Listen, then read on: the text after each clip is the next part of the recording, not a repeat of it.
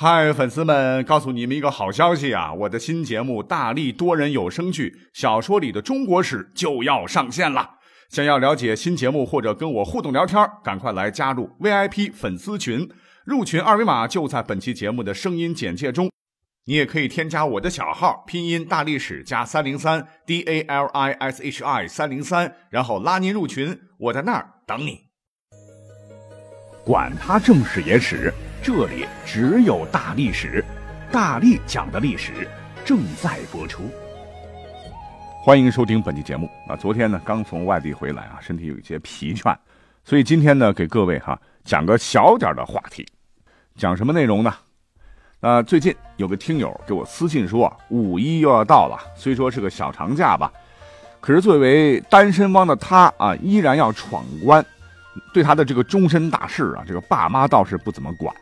介绍对象的哈，都是家里的亲戚啊，家里的这个三姑六婆一大堆，啊，工作找了没，房子买了没，对象处了没啊，闲言碎语让他压力很大，啊，他就躲在墙角边呢，就画圈圈边想啊，说这些三姑六婆，这些亲戚们到底是从哪儿冒出来的呢？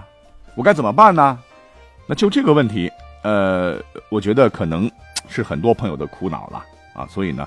我已经私信的回复他啊，该怎么做了？就是一点我个人的一些建议吧。可是我们来看看他在私信当中提的问题当中用的一个词啊，家里一堆的三姑六婆啊，这些亲戚们如何如何？哎，我们经常是把三姑六婆挂在嘴边了，可是我们有没有想过哈，三姑六婆到底是谁呢？是大姑、二姑、三姑，还是姨婆、姑婆、外婆嘞？当然不是啊！我告诉各位。这位听友啊，把“三姑六婆”这个成语啊，它是个成语，用错了地方。怎么来讲呢？我们先说啊，“三姑六婆”它的起源。其实这个古时候的“三姑六婆”啊，用今天的话来讲呢，都是职业女性啊。最早可以追溯到宋代。在宋代呢，城市商业非常繁荣啊，城市突破了市坊的界限。这个商业繁荣啊，不仅体现在城市。也体现在农村市场，这都为当时平民的妇女同胞啊提供了很多除了在家里头啊相夫教子的其他职业。也可以这么说吧，三姑六婆啊也算得上是中国女性当中最早开始追求经济自由的一小部分人。但是古代那还是男权社会啊，提供给女性的职业其实是非常有限的，很多平民中的女性能做的哈，大多只能是一些。哎，在当时看起来啊，不入流的工作，其中啊就包括了今天要重点介绍的三姑六婆。所谓三姑者，就是尼姑、道姑、卦姑也啊；所谓六婆者，就是牙婆、媒婆、师婆、钱婆、药婆、稳婆也。这些个职业，宋代以来是一直有的了。可是直到元末明初啊，有个人叫做陶宗仪，他是个著名的文学家和历史学家。当时中原大乱，他是避乱江南呢，就随手记下了《江南市井民俗札记》，并且集结成书，名字叫做《南村辍耕录》。那这本书第十卷就开始出现了“三姑六婆”这个词啊，第一次出现。那刚才讲到了三姑，就是尼姑、道姑，那不用解释也知道啊，分别是佛教、道教的出家者啊。由于出家原因的不同啊，所以明清时期的宗教女性内部是鱼龙混杂、良莠不一啊，使得当时社会对宗教女性的评价是逐渐走向负面。这些尼姑、道姑等宗教女性啊，除了日常的修行外，还常常走入民间百姓家庭，为他们唱经说法，主持各种法事。那靠这些宗教活动啊带来的布施和谢礼，哎，成为他们的主要收入来源。那刚才说到的卦姑啊，听这名字也知道啊，这个算卦的卦就是以占卜算命为业，专门为人预测吉凶的妇女了。那三姑说完了啊，六婆呢，除了撮合婚姻大事的妇女就是媒婆啊，其他五个各位可能就不太清楚了。我们一个一个来讲。所谓牙婆啊，门牙的牙，就是古代以介绍人口买卖为业，并从中牟利啊，为那些有钱人买卖奴婢侍妾。歌童舞女的妇女，人丑贩子啊。而所谓的师婆啊，老师的师就是善于画符施咒、求神问命的妇女，简单来说就是巫婆。而钱婆啊，虔诚的虔，千万别被这名字唬住啊，其实就是妓院娼馆中的老鸨，怡红院院长。而这个药婆啊，就是以卖药为生的妇女啊，凑合着算是个赤脚医生吧，会利用药物医治或者是加害他人啊。药婆也专门卖一些安胎药啊、堕胎药啊，在那个时候。稳婆就是替产妇接生为业的妇女啊，安稳的稳。如果呢，就发现了女尸啊，涉及到刑事案件，这个稳婆呢也会负责查验，那这个被害女子啊是否是被人先奸后杀啊，客串个法医。在明清时期啊，刚才讲到了哈，媒婆和牙婆和稳婆啊出现了一种融合的趋势。由于当时的官方呢是非常重视啊这个社会面上的这些大龄青年们的这个结婚问题。就成立了一个，哎，官方的婚姻介绍所啊，里边有官媒。那等这个官媒的身份职责界定以后呢，使得大量从事婚姻介绍工作的个体户啊，也就是民间的媒婆，为了糊口啊，也开始跟牙婆一样从事人口买卖的中介工作，所以为人们所渐渐不齿。同时，由于他们是往来人家啊，伶牙俐齿。媒婆、牙婆呢，干起了兼职啊，开始像在闺阁当中的妇女啊，贩售珠宝等货物啊，成了那个时候的倒爷。那在《水浒传》和《金瓶梅》这两本书当中啊，有一个非常坏的角色啊，叫王婆，她呢就自称是老身为头，是做媒婆，又会做牙婆啊，也会抱腰，也会收小的当稳婆，是一专多能啊，坏事做绝。她呢就是典型的代表了。